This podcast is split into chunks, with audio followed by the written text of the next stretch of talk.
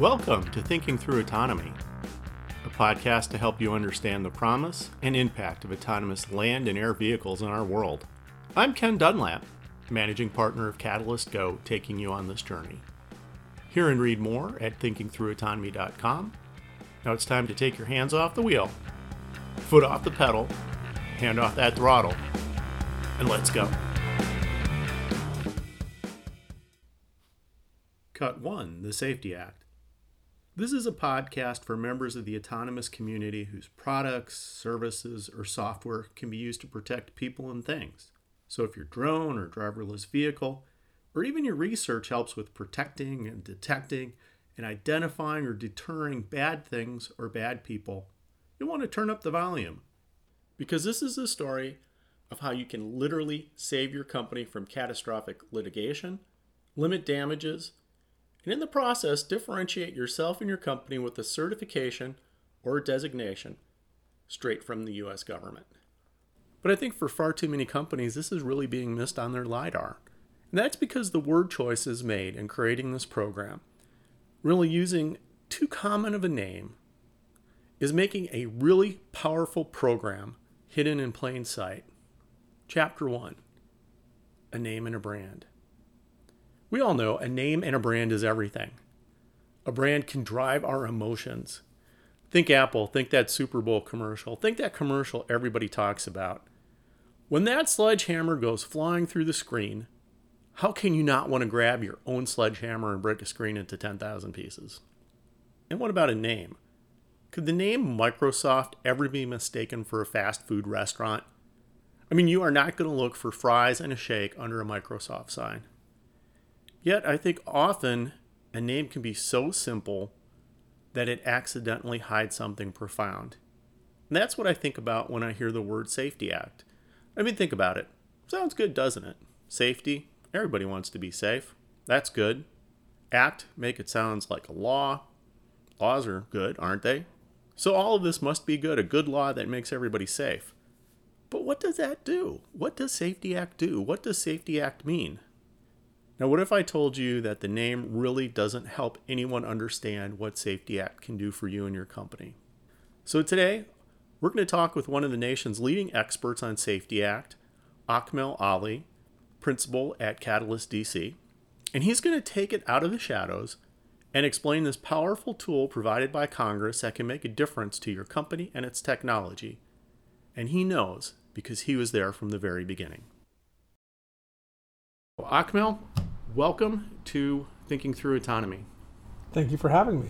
And folks, today we have Akmal Ali. Um, he's a principal at Catalyst Partners, and I would say he's one of the nation's leading experts in Safety Act. We're really pleased to have you today.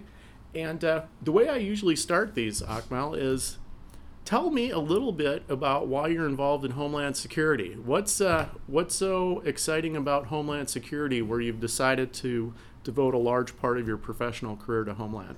Sure. So I was um, I was in college on 9/11, and so I think I was part of that sort of demographic where we saw what happened to the nation at a part, time of our lives where you know we were, we were, making decisions on what we wanted to do for a living. And obviously, I don't think w- when that happened, I knew I was going to go into Homeland Security, but I knew there was a mission to be served out there. And I, I went to law school at Syracuse University and by chance they had a, a program called the Institute for National Security and Counterterrorism, INSCT, which had just really started. Uh-huh. And we had one of the premier um, professors in the, in the nation, in the world really, on counterterrorism, national security law. So I took one of those classes, took another one. Next thing you know, I'm a couple of classes away from completing the certificate.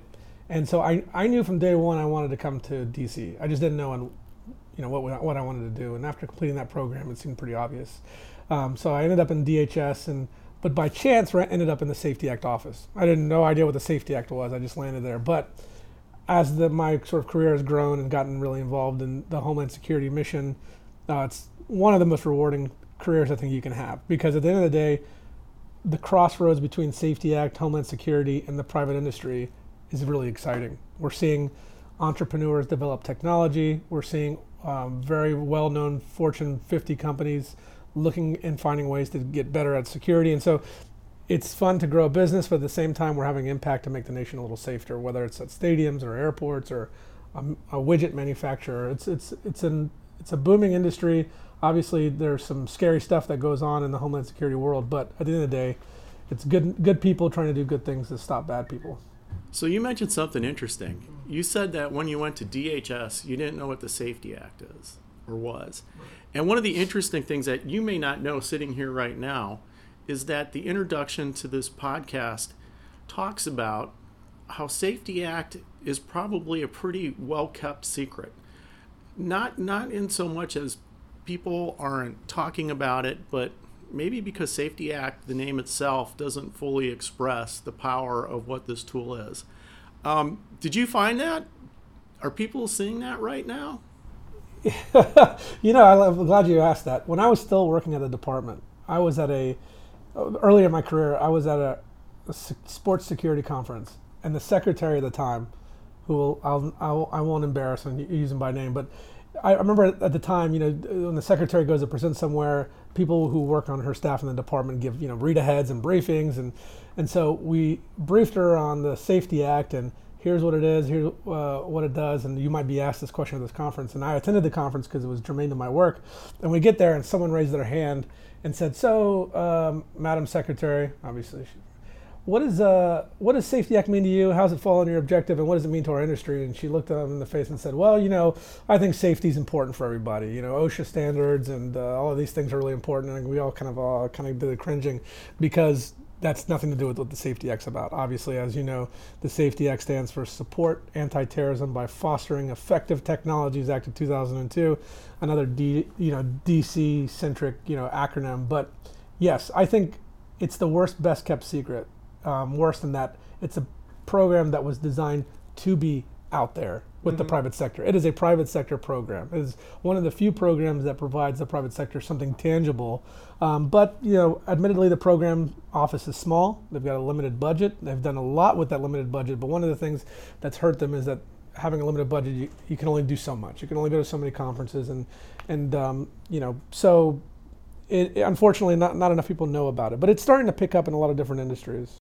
And we'll talk about that as we go on. I mean you know, you mentioned that uh, Safety Act is really short for a pretty long name. Um, it's missing the Y. Should the Y be like you betcha? I got it. Safety Act, you betcha. That's um, funny you picked up on that. I used to always t- joke joke about that Y, this mysterious Y.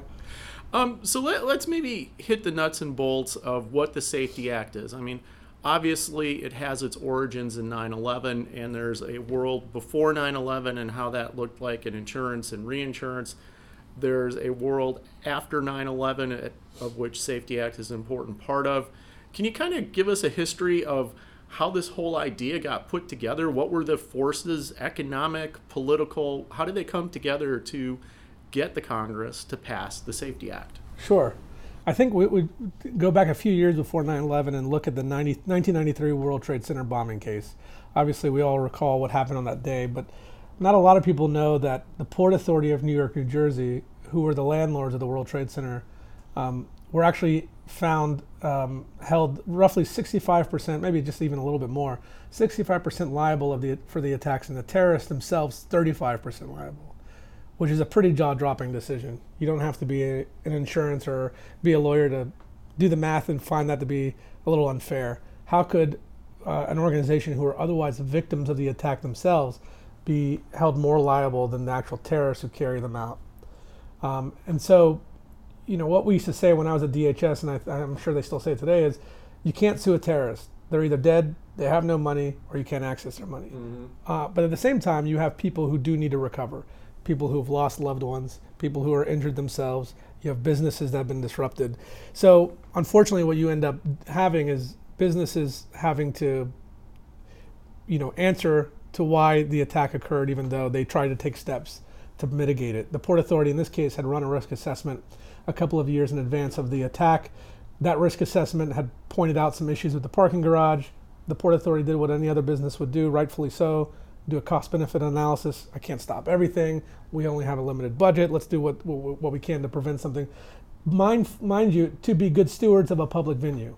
They weren't required to do this Um, there was no best practice on how to do it. They said, let's just try to be good stewards of a public venue. And at the end of the day, it really ended up uh, uh, costing them, you know, lots of money in legal fees. The court, I think this case went 12 years, just the first case, and it was on appeal and Supreme. So when you've got that long history, I think a lot of venue operators were on notice saying, hey, the more you try, the more you're actually probably exposing yourself. And that's, as a policy matter, something we don't want. Um, within Homeland Security. We want to have operators in the private sector pushing the envelope. We want them taking those risks to try to make the nation safer. And I think that case really put a lot of people on notice. When you fast forward to 9 11, some of the same um, characteristics were there as far as the lawsuits.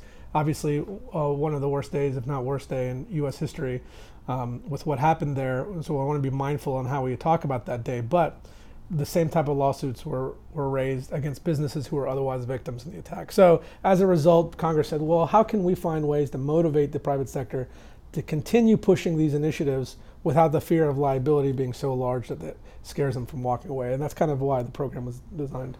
So um, one of the things that I think is important to this story is maybe what is the definition of catastrophe before and after 9 11? Um, don't you think that when people were thinking about what is the worst thing that I had to cover my company for in terms of catastrophic loss, that their thinking really didn't hit the magnitude of what we saw on 9 11, and then 9 11 rewrites what the definition of catastrophe is? Uh, totally. And, and, you know, in a lot of ways, you'd be, you know, you've got a, a wealth of information to, to, speak on this topic as well. I mean, I think the, the we were limited by our imagination, as you've heard a lot of people say uh, before 9/11 and after 9/11, and unfortunately, after this recent series of attacks in the last three or four years, we've seen that the imagination of the bad folks um, is pretty wide, and and we've just got to catch up. So before it might have been more, you know, weather-related catastrophic events, um, malfunction, property damage, those types of things, and and now it's really, you know, could be a concerted plan of three active shooters entering one public venue at the same time with explosions and all sorts of things, and that's not too far from reality these days, unfortunately. And and if if this was the period before 9/11, and I went to the insurance company, the reinsurance community, and I said, I want to be covered for this horrible catastrophe where there could be thousands of mass casualties. Was that something that they were prepared to deal with, or did the industry really not have products that would cover that because of the magnitude of the loss that they might sustain? That's a great question. I don't, I don't have the, the full answer, but my understanding is that the market kind of was maybe underwriting it, not knowing what they're getting into. And as soon as 9 11 hit, obviously, you know, the, there were either no options on the market or prices soared, mm-hmm. right? And so that was one of the reasons why Safety Act was created to help people um, Uh, protect businesses in a market where you just couldn't get a whole lot of insurance. And then, of course, comes TRIA, the Terrorism Risk Insurance Act, that tries to put a backstop in, on the marketplace in the insurance world to try to get more people in the in the market. So we started talking about this, Akmal, but what would be what would be the definition of Safety Act? So if someone was sitting across from the table from you, and how would you define it? What's the and what's the what's the business proposition for the Safety Act. How about in our scenario? Can I play with the scenario a little Absolutely. bit? Absolutely. What if this is a person in the EU asking how they could, why they should replicate this program for their constituents? It might be a little different answer than if I define it for someone who's looking to, to ob- obtain the protections. I think from a policy reason, it's policy perspective, it's one of the most successful programs on a multiple fronts. I think it's successful because it truly has impacted, in a lot of ways, changed the way different subsectors of industries look and approach the threat that terrorism brings with it. I mean, wholesale changes. And if you look at what ha- what's happening in the professional sports world, um, from the NFL first getting Safety Act back in 08, I believe, mm-hmm. um, and development of best practices, and really trying to work with their stadium operators on how to advance security at the at the ground level um, to what's happening in the technology world, innovation of technology, um, critical infrastructure, things like the George Washington Bridge has Safety Act coverage now. It's not just guns, guards, and gates. It can be structural hardening, architectural and design. It's cybersecurity, and all at a very, very nominal cost to the taxpayers. This program uh, budget has not basically moved since I was there in 07. And it's a very small number uh, relative to the larger go- uh, government budget. So it's not regulation either. And that's the really neat thing about this program. Why is this not regulation? It's not regulation because it's not required, oh. right? It's all voluntarily based. So if you want business owner to be involved and reap the benefits of the protections, it's there for you. Get it if you want it, and if you don't, be about your business. And I think a lot of businesses appreciate that as opposed to, you know, there's been some other regulatory programs in DHS that have really good objectives and really good intent, but the execution is just really, really hard. If you recall back in the beginning when the Chemical Facilities Anti-Terrorism Standards was the CFATS program was started, they had a little bit of uh, some challenges in the regulatory part about it, and there's some other things that go along with that. Well, in, the, in the Safety Act, it's the, the, the, the cream of the crop rise, and if you want to be part of that, you can. There's a process to work with the Safety Act office to find ways to get better. So I think uh, for a number of reasons, the fact that it's actually had significant impact in making the nation safer. It's finding really cool and innovative companies to shine. It's costing the taxpayers very little, mm-hmm. and it's not a regula- regulation. I think that's a really unique program compared to other things in the government. And now a brief break. Today's podcast is supported by Catalyst Partners, a government relations and public affairs firm that provides high caliber services and high touch attention to their clients. Music is provided by Cloud9. That's Cloud9 spelled the Scottish way. C L E O D 9 music.com.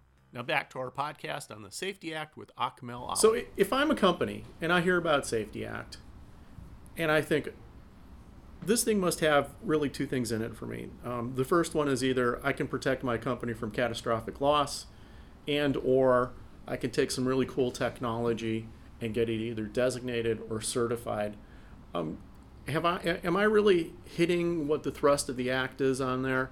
What what should I think of as a company that wants to pick up the phone and say, I need some help with Safety Act? I think it might apply to me. Sure. Um, I guess it will depend on if you are somebody who's offering a service or product in the market versus whether you are an organization that owns its own you know facility or program for a facility and you want to seek protections for what you're doing.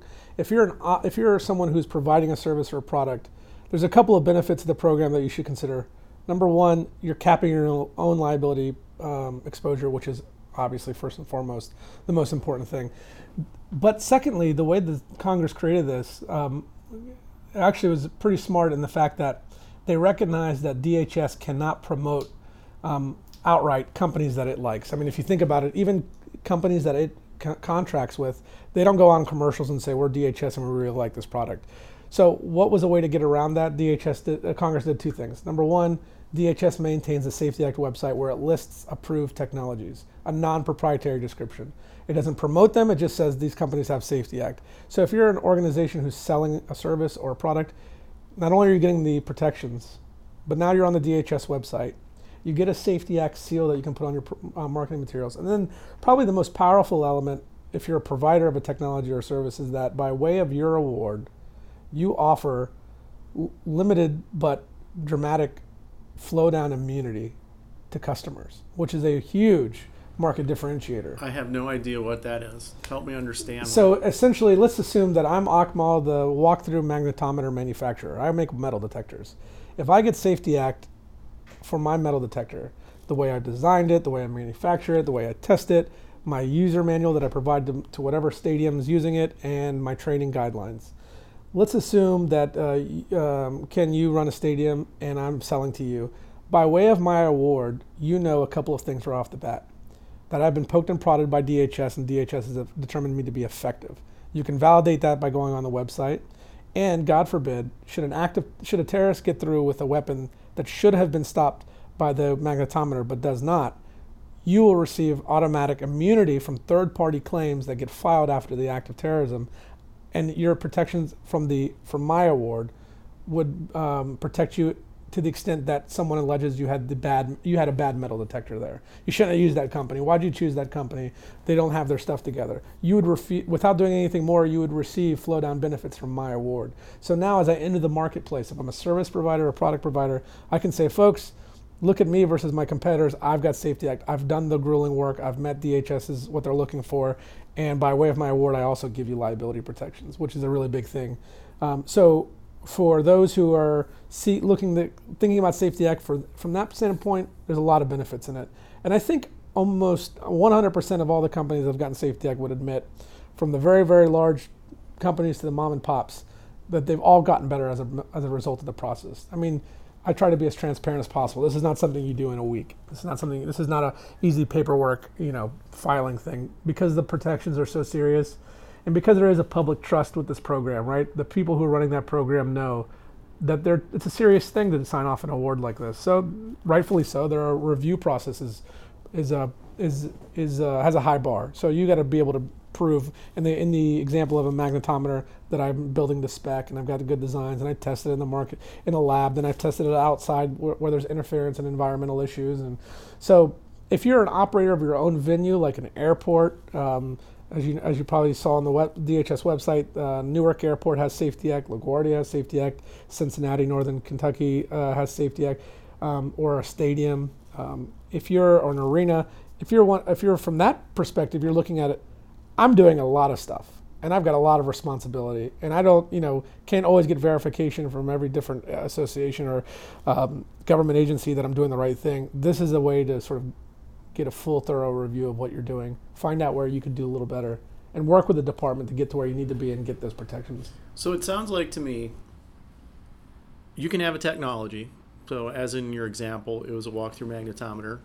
Um, what if I have procedures, unique and novel procedures, a security program? What if I do something differently to protect my infrastructure? Are, are there can non-tangible things um, fall under the Safety Act protection as well? Yeah, that's a great question. It's a technology. The term capital T is a little misnomer in the Safety Act world. It's it's a um, uh, term of art in the Safety Act world. Technology can be anything that anything that detects, uh, prevents, deters, responds to and or mitigates acts of terrorism. So it's a mouthful, right? Um, but that's good. That means um, you don't need to be a widget. You can be um, a, pr- a, process by which you perform risk and vulnerability assessments. You can be a uh, cybersecurity uh, platform. You can be um, training protocol. So you can be a number of different things, which is great because innovation is not just one thing. It's, it's a lot of things. And, and just so I understand, um, you know, many of the new um, autonomous vehicles that we're seeing, whether they're air or they're land, um, they consist of multiple payloads. Um, they consist of multiple subcomponents. So if I have a product that uses something that's covered by Safety Act, that Safety Act, if it's used in my product, actually flows through to me. There is there is flow down coverage uh, potentially for that as well. Okay. Um, the issue with you raise a really hot topic, obviously, with the issue with drones and um, drone detection and drone uh, mitigation response. It's been a big issue in a lot of the, obviously, in the areas like uh, aviation and the airport industry. In the sports world, it's a huge topic that's coming up over and over. There's been incidents that, you know, already a handful of incidents that happened in 2017 with drones, and but there is flow down coverage uh, available for if, if you're using a Safety Act covered technology or widget or gadget and, and, incorporating into a larger product, there's a potential for that. Flow down both up and down. So down to the ultimate user and also up to the manufacturer. Now, if, if I understand the process and I've done my research on it, it seems that after you go through um, the Safety Act process with the Department of Homeland Security, they kind of can make three different decisions. They can say you're certified, you're designated, or I guess if your product isn't quite ready for prime time in the market, you can get something called a DT&E designation, which I think means you're in operational testing. That's right, exactly. Can you maybe tell us a little bit about the differences and if you're sitting there in the CEO's chair, how you decide where your product fits within those three kind of um, designations and certifications that you can get? That's two quick points. One, there's also a fourth option. They could deny you. well, we always like to think of the positive. That's right. You know, That's not podcast. in our vernacular. Failure is not right. in our vernacular. Uh, second point, uh, good on you for picking up that about the developmental test and evaluation, which is the acronym is DTED. Um, that's exactly right. It's for those technologies, you know, the big catch 22 for developers. I mean, really, we're looking to we're always, I mean, this is what the United States does. We innovate, right? We, we're on the cutting edge, whatever it may be. Um, and this statute tries to help those, those folks who are in the lab for DHS designation and certification, you need to be able to prove it's going to be effective. You need to demonstrate effectiveness in the field. So for those things coming out of the lab, it's hard to get operational effectiveness in the field because you've never, you know, you someone won't let you deploy it on their property because it's never been deployed on a property. So it's the catch 22. Well, how the heck can I get on a property if I, you know? So what the DTED allows you to do is get some limited designation level coverage for a limited number of locations. On regular designation, they say, "Good job on you. Here's your numerical cap on liability. Uh, go deploy as many places as you can. Let's make America safe." Okay. The DTED says the same thing, but it limits you to the number of locations. Um, so that brings us to I, I still need to think through what's the difference between I'm certified or designated. Do I want to do I want to talk to you and, and say I have to be designated because that sounds stronger than certified, or uh, what's what's the difference? Also, there? great, great question. It's something that comes up a lot. So think of designation as the A grade in, in a grade school. It's the it's the A. You did a really great job. It gives you a numerical cap on third-party liability. So it's a big, big uh, benefit to have. It's capping your liability to a number set by DHS. The certification is like the A plus in grade school. That's immunity, equivalent to the government contractor's defense. But for the first time, it's going to be used in the private sector.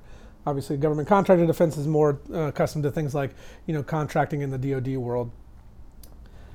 I always tell folks to focus on designation first because the bar is high as it should be for any of these awards because you're capping liability exposure. Again, you're limiting, potentially limiting people's ability to recover. So th- it needs to be worth it. So the bar for designation is pretty high, and the bar for certification is even higher. So that also goes, that's also true for the inverse, not for just the person who wants to get Safety Act for their widget or service. But I tell the same thing for operators of critical infrastructure. What we've been seeing now, and I would do the same thing if I were in their shoes, is operators of cri- critical infrastructure, when they go out to RFP on a security component, third-party vendor that they want to acquire, they use in their property, they make part of the RFP, they make Safety Act part of the RFP, a requirement. Anybody bidding on their new contract for bomb dog uh, explosive detection canine services or access control software, you must have Safety Act. Why wouldn't you? You know that that means DHS has vetted them and approved them, and I'm going to get flow down protections for my, my own organization. The, the, the, the where it might work against you is that you dramatically limit how many folks who have how many folks you can pick from in the marketplace. You don't want to do that. The second thing is, um, if you if you're working with someone that you really like already, let's say a CCTV video management software that doesn't have Safety Act, give them a year and tell them to go get it. You know, you might be using, you might be already uh, working with a really great organization. Give them the chance to go get it. Um, but th- that's the main difference, and, and why I'd caution people from jumping to certification because it is that A plus. I mean, rightfully so. You want to get, you always want to go for the higher award, but it, there's a lot of work that goes behind it. So I'm sitting at my company, and I've heard this podcast, and I say this is better than sliced bread, greatest thing I ever heard of. At what point do I want to bring you in? Knowing that I'm sure everybody says, well, we want to be there from the ground floor, but in the reality, do you need to be there when the drawings and the schematics are being put together, uh, when you're counting electrons uh, between component parts? Or can you hit the Safety Act process a little bit further down in the developmental process, or can you have something on the shelf already? Right. Um, where, where do you come in and where do you get, I, I, I would say, the best bang for your buck, where it's going to be a quick, efficient process for you as a manufacturer? Sure, that's a great question. Um, if you're a product manufacturer, I think it is helpful to begin the conversation after you've got a design and a product in place. It doesn't have to be tested in the operational field yet. I think you might want to speak to someone who does Safety Act who can give you more information so they can tell you how to take advantage of the DTED. Um, but if you are somebody who's operating a venue and you know you've got holes to fill and you want to get to a place where you're in better standing to get Safety Act, you want to engage early. The reason why is because it's not it's it's more than just getting your policies and procedures in place. Um, a lot of people can do that. It, you know, it just takes a certain amount of time, and you got your policies, your procedures, you got your manuals, you know what you're supposed to be doing. But then for DHS, you have to have some time that passed so that you can collect effectiveness data. So step one is making sure your plans make sense and make sure you, you're doing what you need to be doing, evaluating risk the right way and the vulnerabilities and the threats, um, and then also putting plans that actually address those things. Uh, so there are oftentimes are folks who are building new venues want to bake in security measures so that they're in better position to receive Safety Act on the back end. Well, if we're there at the table earlier in the process, we're able to tell you, hey, look, you, there here are some things that you're going to be expected to do, have done once you've completed your design. You want to you want to have a risk and threat, uh, vulnerability and uh, threat assessment performed, so you know your risks. You want to be able to evaluate what uh, impacts different uh, uh, vulnerabilities might have on your venue, those types of things. So it's early. It's good to engage early on there. But if you're a manufacturer of a product, you want to get your product together first. You want to have the designs there. You know, there's not too much other people should be able to impact your designs. And, and I suspect, though, part of this involves getting really at the nuts and bolts of a product. Um, proprietary information, um, you know, the secret sauce, the, the, the secrets of the trade. And if you go to DHS, chances are, don't you think that you'll have a competitor there trying to do the same thing? How do I know that my information is protected and that I just have not given the world the secret to what makes my product better than all the others? It sounds like you've been through the Safety Act before. No, I have. These are not. really good questions. I have these are, not, but these I are 501 level questions. I read. Yeah, no, that's great. That's a, that's a so Safety Act takes this extremely seriously. Yep. There, if you ever need good sleeping material, I can send you the final rule in the, in the Safety Act legislation. But in it, they take it so seriously that in it, there's actually a, a component that talks about confidentiality of the information you provide. Because not only are you providing the special sauce on how your product works, but you're also exposing or identifying how to beat a security system in some instances. And then finally, for DHS to set a numerical cap on your liability for designation, you have to provide financials. You got to tell them how much the company can afford to buy an insurance.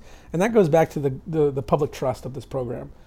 We want to cap liability so it incentivizes the industry to make moves, but at the same time, we've got to make sure there's still some money there for people to recover who are rightfully recovering. So, Safety Act's not going to guarantee that you, you know, for designation that you, you you shouldn't be liable for something, but it's going to have a, you know, a cap on that liable liability. So, um, this, i anything that gets submitted to DHS as part of an application gets its own classification called Safety Act Confidential Information, SACI. Um, and uh, DHS is given the authority to use its FOIA exemptions from people who are, who are sending in FOIA requests to find out what, what did so and so submit an application. And in fact, DHS won't even publicly talk about your application unless it gets approval from the company itself. And anything that's listed on the website is a non-proprietary description after the fact that it's been awarded. So they take that uh, that very seriously. Um, I want to maybe shift the discussion a little bit um, as, as we draw to a close here. Um, I want to ask you, what does a, a typical client look like? I know there's no such thing as a typical client, but as I walked into your office and I walked past which a wall that looks like a Hall of Fame, I saw certificates for Safety Act designations and certifications from one end of the wall to the other, and I saw UAV operators, I saw airports, I saw defense contractors, security equipment manufacturers. Um, it was kind of the who's who of high tech security equipment. And so, before I ask you what a typical client looks like, I want to ask you what does it mean to have those certificates on the wall? What you know, what what, what does it tell you about what you do, and tell you about um, the folks that come looking for your assistance in this? You, you got to make sure you stop me here if I get carried away. But I always joke that there's a, a part of my day where I, you know, I'm standing on my soapbox and the sl- American flag is flowing in the background in slow motion and the music's playing because when you start to think about what this program's doing, it kind of goes back to my earlier point. It's pretty, it's pretty powerful. It's, it's not only powerful in it, in that the nation is being safer as a result, but it's also extremely interesting. I mean, really innovative companies that are doing innovative things, and it doesn't have to be all widgets and gadgets. It can be the way that they process threat data, and the way that they train guards, and the way that they do even the mundane tasks is is so innovative. You know, we've got people when you take classic, you know, security guard training who are now using um, video and and, uh, and uh, making it collaborative, collaborative and interactive. We've got one uh, uh, client in the in the in the sports world who got who has their uh, stadium announcer doing the training videos, voiceover on the training videos, just finding ways to get people energized and, and engaged, and it's really some neat stuff. So you know, I always get a little um, maybe a little extra cheesy when I talk about this, but it's you know the the common thread among all these companies, whether because we've represented explosive detection uh, canine teams, we've represented some of the largest organizations and most successful organizations and sports teams to the mom and pops who are innovating really cool technology. They all have one common theme, which is they're trying to push the envelope. They found a way to try to make the nation safer, and uh, they're really proud of what they're doing. And we're just one small part of that, trying to help uh, get their story out there and, and make sure DHS is aware because you know a lot of times DHS will hear about things coming out of the Safety Act office and then collaborate with them for additional things. So that's kind of the common theme I see about them, and, and we're just happy to, you know, proud to be in the middle of it and just kind of you know, joining the team, so to speak. And I think that's a fine place to end this edition of Thinking Through Autonomy. Well, thank you for having me. Appreciate it. you're very welcome. And uh, thank you for joining us, and we'll have you back again soon. Well, thank you. This has been a joy.